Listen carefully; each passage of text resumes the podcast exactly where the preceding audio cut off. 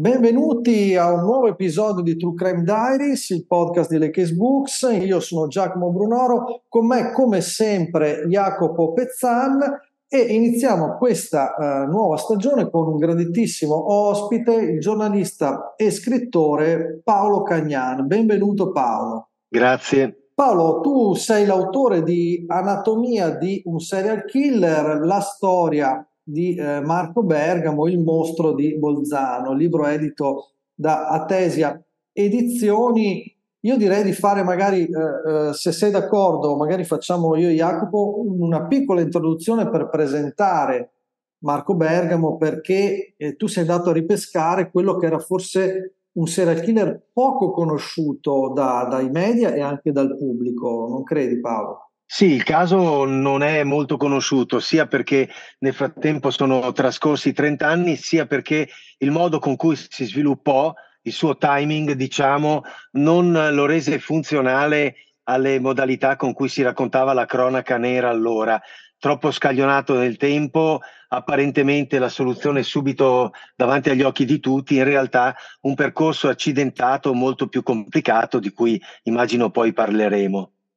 Bene, allora facciamo un piccolo riassunto di chi è stato Marco Bergamo, arrestato all'età di 26 anni tra il 1985 e il 1992, è stato protagonista di una serie di delitti, 5 gli sono stati attribuiti, anche se soltanto 3 sono stati quelli che ha confessato. Divenne noto con il appunto nome del mostro di Bolzano e una volta condannato passò un po' in dimenticatoio. Paolo, tu l'hai davvero conosciuto peraltro, perché quando probabilmente era all'inizio del tuo lavoro di giornalista di Nera avevi avuto modo di intervistarlo. Ci vuoi parlare magari di quei giorni, di costruirli brevemente? Sì, io facevo il cronista di Nera all'Alto Adige, il quotidiano di Bolzano, e ovviamente sono stato travolto come altri miei colleghi da questa storia. I rapporti che ho avuto con lui sono stati abbastanza limitati durante il processo, perché lui era tenuto sotto stretta scorta, per cui era difficile avvicinarlo. Una volta che è stato condannato all'ergastolo, l'8 marzo, pensa che data, del 1994, è iniziata una corrispondenza epistolare, per cui lui mi scriveva dal carcere. Qui fra l'altro c'è una prima cosa da dire che è abbastanza inquietante, che poi ovviamente questa nostra corrispondenza si è esaurita nel tempo, però è ricomparso improvvisamente dal nulla nel 2017, quando mi ha scritto una lettera dal carcere di Bollate, una lettera di 4 righe, dove mi diceva che stava ultimando la sua autobiografia e mi chiedeva se fossi interessato. Il problema è che quella lettera, scritta a mano e spedita per posta con i francobolli, è stata mandata alla sede dell'Alto Adige, dove io non lavoravo più, e quando l'hanno recuperata e me l'hanno consegnata lui era morto da un anno. Quindi abbiamo anche questo giallo sull'autobiografia, se l'abbia davvero scritta, io credo di sì, e poi su cosa potesse averci scritto dentro. E questo è un aspetto abbastanza interessante che credo non risolveremo mai. Rispetto alla questione in sé per sé, è una storia molto particolare la sua, che sembra, tanto più sembra banale, tanto più è particolare. Lui è un ragazzo che vive in una famiglia apparentemente ordinaria, ma poi eventualmente vedremo che così non è, che ha una vita qualunque, per cui quando venne arrestato come serial killer c'è la classica reazione: ma no, non può essere, quel ragazzone lì, quel bamboccione un po' impacciato. Poi in realtà scavando si scoprirà che nella sua amnesi e con il lavoro dagli psicopatologi forensi saranno emersi tutta una serie di atteggiamenti progressivi nel tempo, che parlano di feticismo, di esibizionismo, di coprolalia telefonica, cioè lui faceva telefonate a caso prendendo quelli che all'epoca erano gli elenchi telefonici e faceva le classiche telefonate da maniaco. Sparivano gli indumenti intimi nello stenditoio comune della casa dove abitava con la madre e con il padre, si masturbava al balcone, delle ragazze l'hanno visto e l'hanno detto alla polizia. La polizia ha detto: vabbè, ma filmatelo, ci servono le prove, ma nel 92 non è che proprio c'erano gli smartphone, no? Quindi dovevi avere una videocamera, era un po' complicata. Ecco, tutte queste cose danno l'idea del fatto che lui avesse tutta una serie di problemi, di disturbi della sfera sessuale, il che non vuol dire, per carità, 1+1, per cui come dire, chi ha disturbi di questo tipo poi sfocia in una serialità, però certo c'era un percorso che è andato in crescendo, e il crescendo, dice la giustizia italiana, sono quelle 5 vittime. Se non sbaglio i primi 2 omicidi sono del 1985, poi abbiamo una pausa di 7 anni e il resto, la seconda tranche degli omicidi, risale al 92. Come è stato interpretato questo momento di cool off di 7 anni, che sono parecchi? È stato interpretato in una maniera univoca, cioè i genitori hanno capito che lui era, non dico per forza un serial killer, ma un ragazzo con parecchi problemi, e l'hanno cinturato. Fai conto che quando, dopo averlo arrestato il 6 agosto del 92, la squadra mobile è andata a casa sua, o meglio a casa dei genitori, lui non aveva neppure una sua stanza, lui dormiva in salotto in una stanza promiscua che diventava la sua stanza da letto la sera, e dove invece si radunavano a vedere la TV durante la giornata, una famiglia molto modesta. C'è stato un rinvenimento shock, cioè nella stanza da letto dei genitori, in un cassetto dove normalmente ti aspetteresti la biancheria, hanno trovato 14 coltelli. Quei 14 coltelli, lo dichiarerà tranquillamente, il padre glieli aveva tolti. Al processo, in un momento drammatico della sua audizione, le parti civili e il PM gli chiedono: ma perché lei gli ha tolto questi coltelli? E lui dice: ma perché i coltelli sono pericolosi. E loro ribattono: sì, ma i coltelli si tolgono a un bambino, non a un uomo di 26 anni. E lui non dice nulla. Per cui 14 coltelli di proprietà del figlio sequestrati dal padre. Questo vuol dire che probabilmente lui aveva capito. Pensa che l'ultimo delitto, quello che porterà poi alla sua cattura, sempre quel 6 agosto 92, Bergamo lo commette con un coltello tagliapane, proprio perché è l'unico coltello che trova in cucina, perché tutti gli altri sono spariti. Ed è drammatica ed anche significativa la scena dell'ultimo delitto, perché le ragazze che lui colpiva erano per lo più prostitute, tossicomani con un corpo minuto e con una bassa capacità di difesa, perché spesso erano sotto effetto di sostanze. Invece questa ragazza reagisce in maniera violentissima all'attacco e lui fa tantissima fatica. Lei addirittura, seduta sul posto del passeggero, tira un violentissimo colpo con il piede al parabrezza fino a riuscire a sfondarlo, e lui utilizza 41 coltellate per ucciderla, e quando la scaraventa giù dalla macchina, lei è ancora viva, segno di una ferocia incredibile. I genitori dicono che la sera in cui tutti insieme guardano il telegiornale, il telegiornale riferisce di una ragazza, una studentessa di 15 anni che è stata praticamente sgozzata a 5 minuti di macchina da dove loro abitano, e restano tutti sconvolti. La città è agghiacciata da questa notizia e lui non commenta, non dice nulla. La mamma gli dice: Marco, ma hai visto cos'è successo? E lui non dice nulla.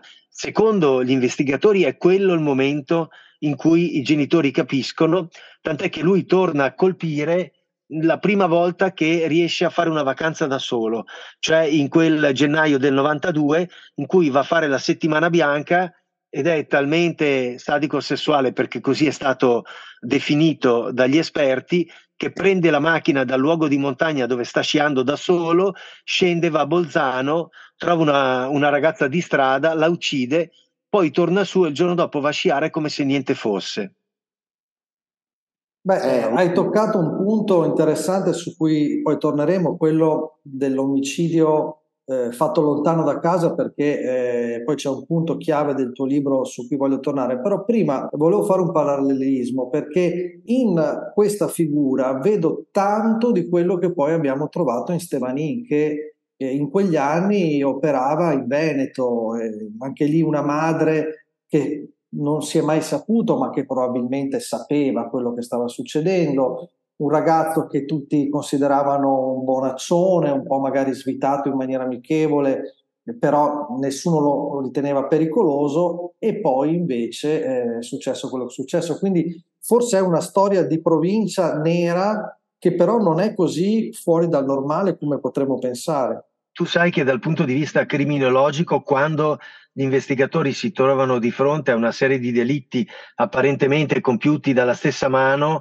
il punto chiave è capire qual è stato il primo, perché il primo in genere è sempre quello che più degli altri, o quasi è l'unico che consente di risalire all'autore, perché in genere la serialità poi prevede delle vittime scelte a caso, anche se con un target di riferimento importante, ma il primo o lo commetti sotto casa oppure hai dei rapporti con la vittima. Ecco, in questo caso il primo è una cosa assolutamente un outlier, assolutamente fuori target, ed è tremendo, e lo raccontiamo. Lui ha 17 anni, incontra per strada, forse con istinto predatorio la cerca, questa ragazza di 2 anni più giovane, 15 anni, Marcella Casagrande. Fanno un tratto di strada assieme, evidentemente l'aggancia, le parla. 2 anni di differenza in adolescenza sono parecchi, ma comunque lui evidentemente si presenta bene, quindi chiacchierano, discutono, scopre, passano davanti a un negozio di fotografia. Ah, sono appassionato anche tu. L'accompagna fin sotto casa, la lascia, poi prende, va a casa sua, che ripeto sono 5 minuti a piedi, prende un coltello, torna sui suoi passi, torna sul palazzo dove l'ha lasciata, suona, lei apre, lui sale a piedi perché ha paura degli ascensori, dice, e suona il campanello e lei gli apre. Lo accomoda, lo fa sedere in casa, parlano e sembra uno normale. Poi a un certo punto succede qualcosa, forse lui insiste, forse ha quella strana luce negli occhi, lei capisce che butta male, allora tenta una scena disperata, chiama la sua amica al telefono, quello con la cornetta, siamo nell'85, e le dice dai adesso ci vediamo, dobbiamo uscire, e la sua amica non capisce che è un disperato SOS e dice ma no, non dovevamo uscire. Lei ma sì, guarda adesso dobbiamo andare, perché cerca di metterlo alla porta e mette giù il telefono, e poco dopo praticamente lui l'attacca. L'attacca tra l'altro con una dinamica che ritroveremo nel caso che voi sapete, con un violentissimo colpo, uno schiaffo potentissimo che la butta a terra, ma poi la rialza e poi inizia a coltellarla con un overkilling che si ripeterà come modus operandi negli altri delitti. Quindi la sua prima vittima è una innocente ragazza di 15 anni che ha avuto solo la drammatica incapacità di capire, di vedere negli occhi di questo ragazzo. Era ingenuo, ha aperto la porta e ha aperto la porta al suo assassino. Questo è l'inizio, non c'entra nulla con quello che verrà dopo, tanto che il secondo delitto, 26 giugno 85, è già una ex insegnante della doppia vita, 41 anni, prostituta ad alto bordo, cioè quella che adesso definiremmo una escort. Interessante, anche mi veniva in mente adesso il parallelismo, 7 anni di cool-off tra questi due primi omicidi e quelli successivi è paragonabile quasi al tempo, se ti ricordi anche tu Giacomo, tra il primo delitto del Mostro di Firenze e del 68 e poi quello del 74, grosso punto di domanda anche quello nella cronaca nera italiana, perché per come... Chissà, perché tra le varie teorie anche del Mostro di Firenze si dice che poteva essere quello del primo delitto nel 68, un ragazzo molto giovane e chissà, magari probabilmente intercettato dalla famiglia. Invece ti volevo chiedere Paolo, come si inserisce questa serie di delitti in una regione molto particolare come l'Alto Adige o sul Tirolo, nella comunità italiana e di madrelingua tedesca? Ha diviso un po' il pubblico all'epoca? Come è stato vissuto questo evento? Diciamo così, le vittime appartenevano a entrambi i gruppi linguistici e quindi da questo punto di vista non mi sento di dire che ci fosse una differenza. C'era anche la città e la periferia, perché ad esempio Renate Troger, la seconda vittima, allora faccio un piccolo recap, gennaio 92 prima vittima Renate Rauch, nel marzo del 92 seconda vittima Renate Troger, nell'agosto del 92 e lì viene arrestato Marika Zorzi.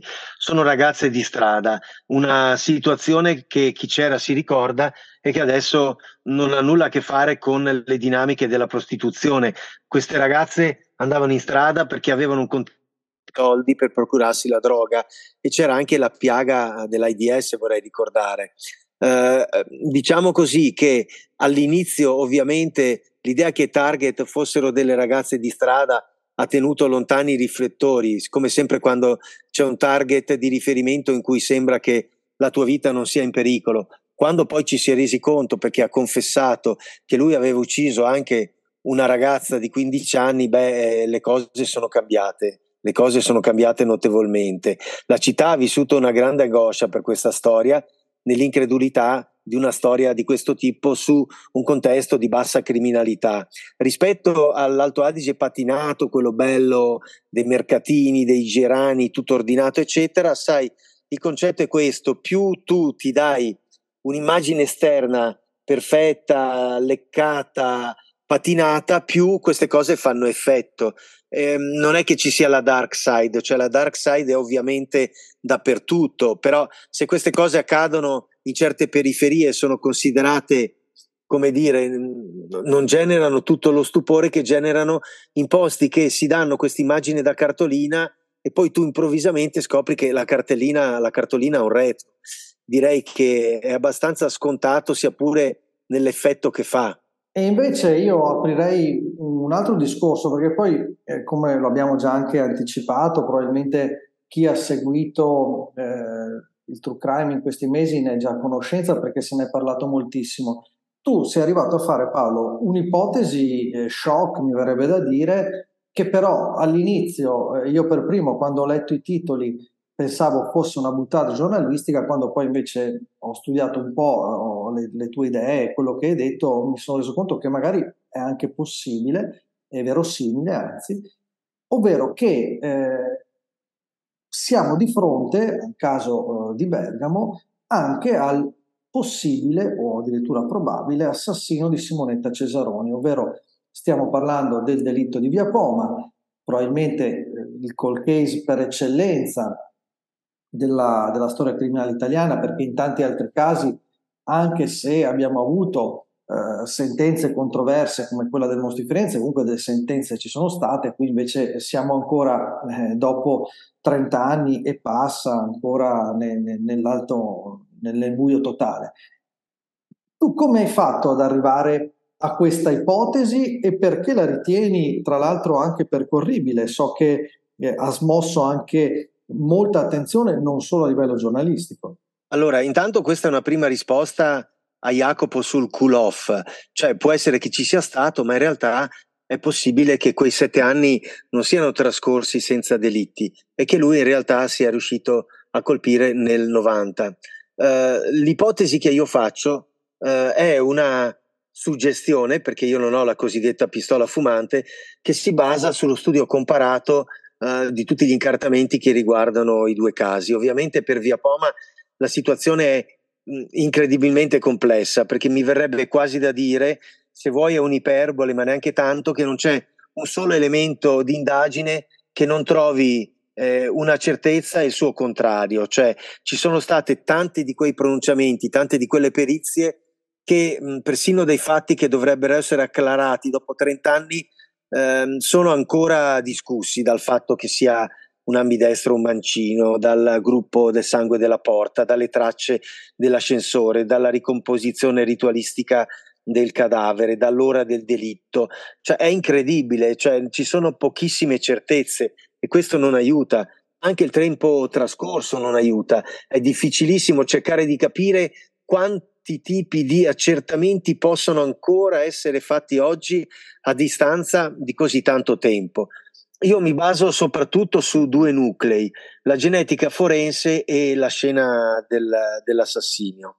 La genetica forense è un discorso complicato, diciamo comunque che il gruppo sanguigno dell'assassino lasciato sulla famosa maniglia della porta è lo stesso gruppo sanguigno di Marco Bergamo, che mi pare ricorra per il 28% della popolazione, quindi non è rarissimo ma non è neanche comunissimo. Dopodiché dobbiamo parlare di tracce genetiche. Ora pensate che nel 90, all'epoca di Via Poma, i marker genetici erano praticamente 2, Quando è stata fatta la tipizzazione di Marco Bergamo 2 anni dopo, erano diventati 3. Adesso ne abbiamo quasi una ventina e sono diventati così importanti che i tribunali tendenzialmente richiedono 13 punti, 13 marker che corrispondano per poter assegnare il DNA. Quindi diciamo che con le tecnologie dell'epoca adesso non faremo più nulla, però c'era uno di quei 2 marker che si chiama DQ-alfa, che è una doppia combinazione di alleli, in cui sostanzialmente quello dell'assassino e quello di Marco Bergamo differiscono di poco, 1.1/3, 1.1/4. Ora uno potrebbe dire, beh, di poco, abbi pazienza, il DNA o è quello o non è, e siamo d'accordo, ma in realtà purtroppo all'epoca le cose non erano così. Io ho parlato con uno degli autori della perizia di allora e mi sono anche appoggiato al laboratorio di genetica forense dell'Università di Padova. Allora c'era una lettura occhiometrica, cioè tu avevi un reagente che in base a quanto si illuminava poteva darti un risultato. Ecco, rispetto a questo i 3 e il 4 potevano essere simili. Ovviamente io non mi sogno di dire che il DNA sulla scena del delitto è quello di Bergamo, ma chiedo agli investigatori una nuova tipizzazione con la scienza di adesso, fatta sull'anziana madre che è ancora viva e quindi con una possibilità di ricavare il DNA di Bergamo, che è morto, ripeto, molto, molto importante, e di cercare di fare una riattualizzazione. Il secondo blocco importante per me è la scena del delitto. Ci sono moltissime analogie che ricorrono rispetto ai delitti confessati da Bergamo.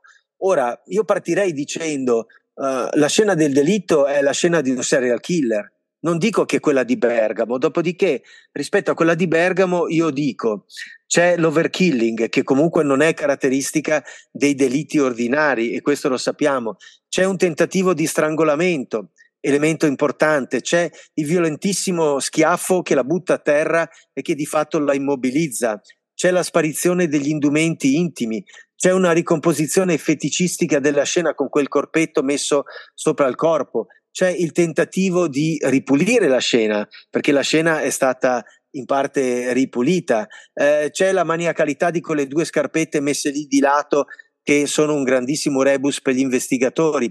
Insomma, ci sono parecchi elementi che possono interessare. A questo punto però la domanda è: va bene, ma come fa Bergamo a conoscere Simonetta, lui a Bolzano, lei a Roma? Mi rendo conto, questo è un elemento importante e io qui affronto un tema che è stato ampiamente dibattuto, è un tema delicato, che è quello del videotel, perché io ho nel mio libro la testimonianza di una SISOP, cioè di una moderatrice delle chat, delle messaggerie che esistevano allora, che ritiene di avere conosciuto entrambi che chattavano sotto nick. Ora, questo è un gancio che mi consente di dire che loro si sono conosciuti, come dire, al buio, come era all'epoca, e poi probabilmente hanno deciso di incontrarsi, o comunque lui in qualche modo le ha dato appuntamento. Sto benissimo perché conosco i via pomologi, a partire dal mio amico Patruno, che la pista del videotel è stata una delle prime analizzate subito nel 90 ed è stata scartata perché non si è mai trovata traccia del collegamento. Il collegamento all'epoca poteva venire tendenzialmente con un Commodore 64, una tastiera dotata di modem, oppure con l'attrezzatura che veniva fornita dalla SIP. È vero che non ci sono evidenze e io credo anche con molta onestà riconosco che non ho nessun elemento per poter stabilire io un collegamento, però ho fatto un balzo sulla sedia quando mi sono accorto che il fratello di Marco Bergamo in quegli anni lavorava prima per la SIP e poi per la SEAT Pagine Gialle, e ho saputo dal responsabile dell'epoca che, siccome la SIP aveva una grande ambizione di imitare il Minitel francese e di fare sviluppare questo servizio che poi in realtà è stato chiuso, distribuivano password craccate per l'accesso, distribuivano anche una serie di videoterminali. Ricordo poi che c'erano anche i primi luoghi pubblici dei videoterminali, non erano gli internet point, erano ancora prima degli internet point, insomma c'erano anche dei luoghi dai quali potevi chattare. Questo è un punto difficile perché io non ho nessuna freccia al mio arco, però ritengo che francamente quelle modalità di delitto di Via Poma siano comunque attribuibili a un seriale. Beh, sei stato molto chiaro anche con il discorso sul cooling off che aveva introdotto Jacopo, e sicuramente è una pista suggestiva e che può aprire a scenari anche inquietanti, però anche interessanti, perché poi alla fine si guardano sempre le cose dallo stesso punto di vista, magari invece affrontarle da un punto di vista diverso può essere interessante. Paolo, prima di chiudere, abbiamo gli ultimi minuti, volevo farti proprio una domanda velocissima. Questa tua ipotesi è andata al di là del sensazionalismo giornalistico, ovvero tu hai avuto un riscontro dalla procura, dagli ambienti investigativi, o è soltanto rimbalzata a livello mediatico?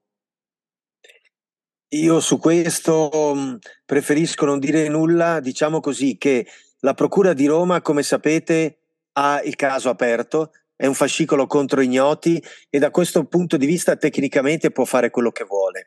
La procura di Roma è stata informata di queste mie ipotesi e non solo la procura di Roma, non voglio dire quello che non posso dire in un senso o nell'altro perché il momento ovviamente è questo, non so se questa storia onestamente andrà da qualche parte o meno, diciamo così che secondo me il concetto è non lasciare nulla di intentato. Io nel libro e anche in quello che ho mandato alla Procura di Roma indico alcune fattispecie, c'è proprio un elenco di accertamenti che secondo me sono ancora possibili e fosse anche solo, come dire, per toglierci il pensiero e per essere sicuri che non ci sia alcuna attinenza.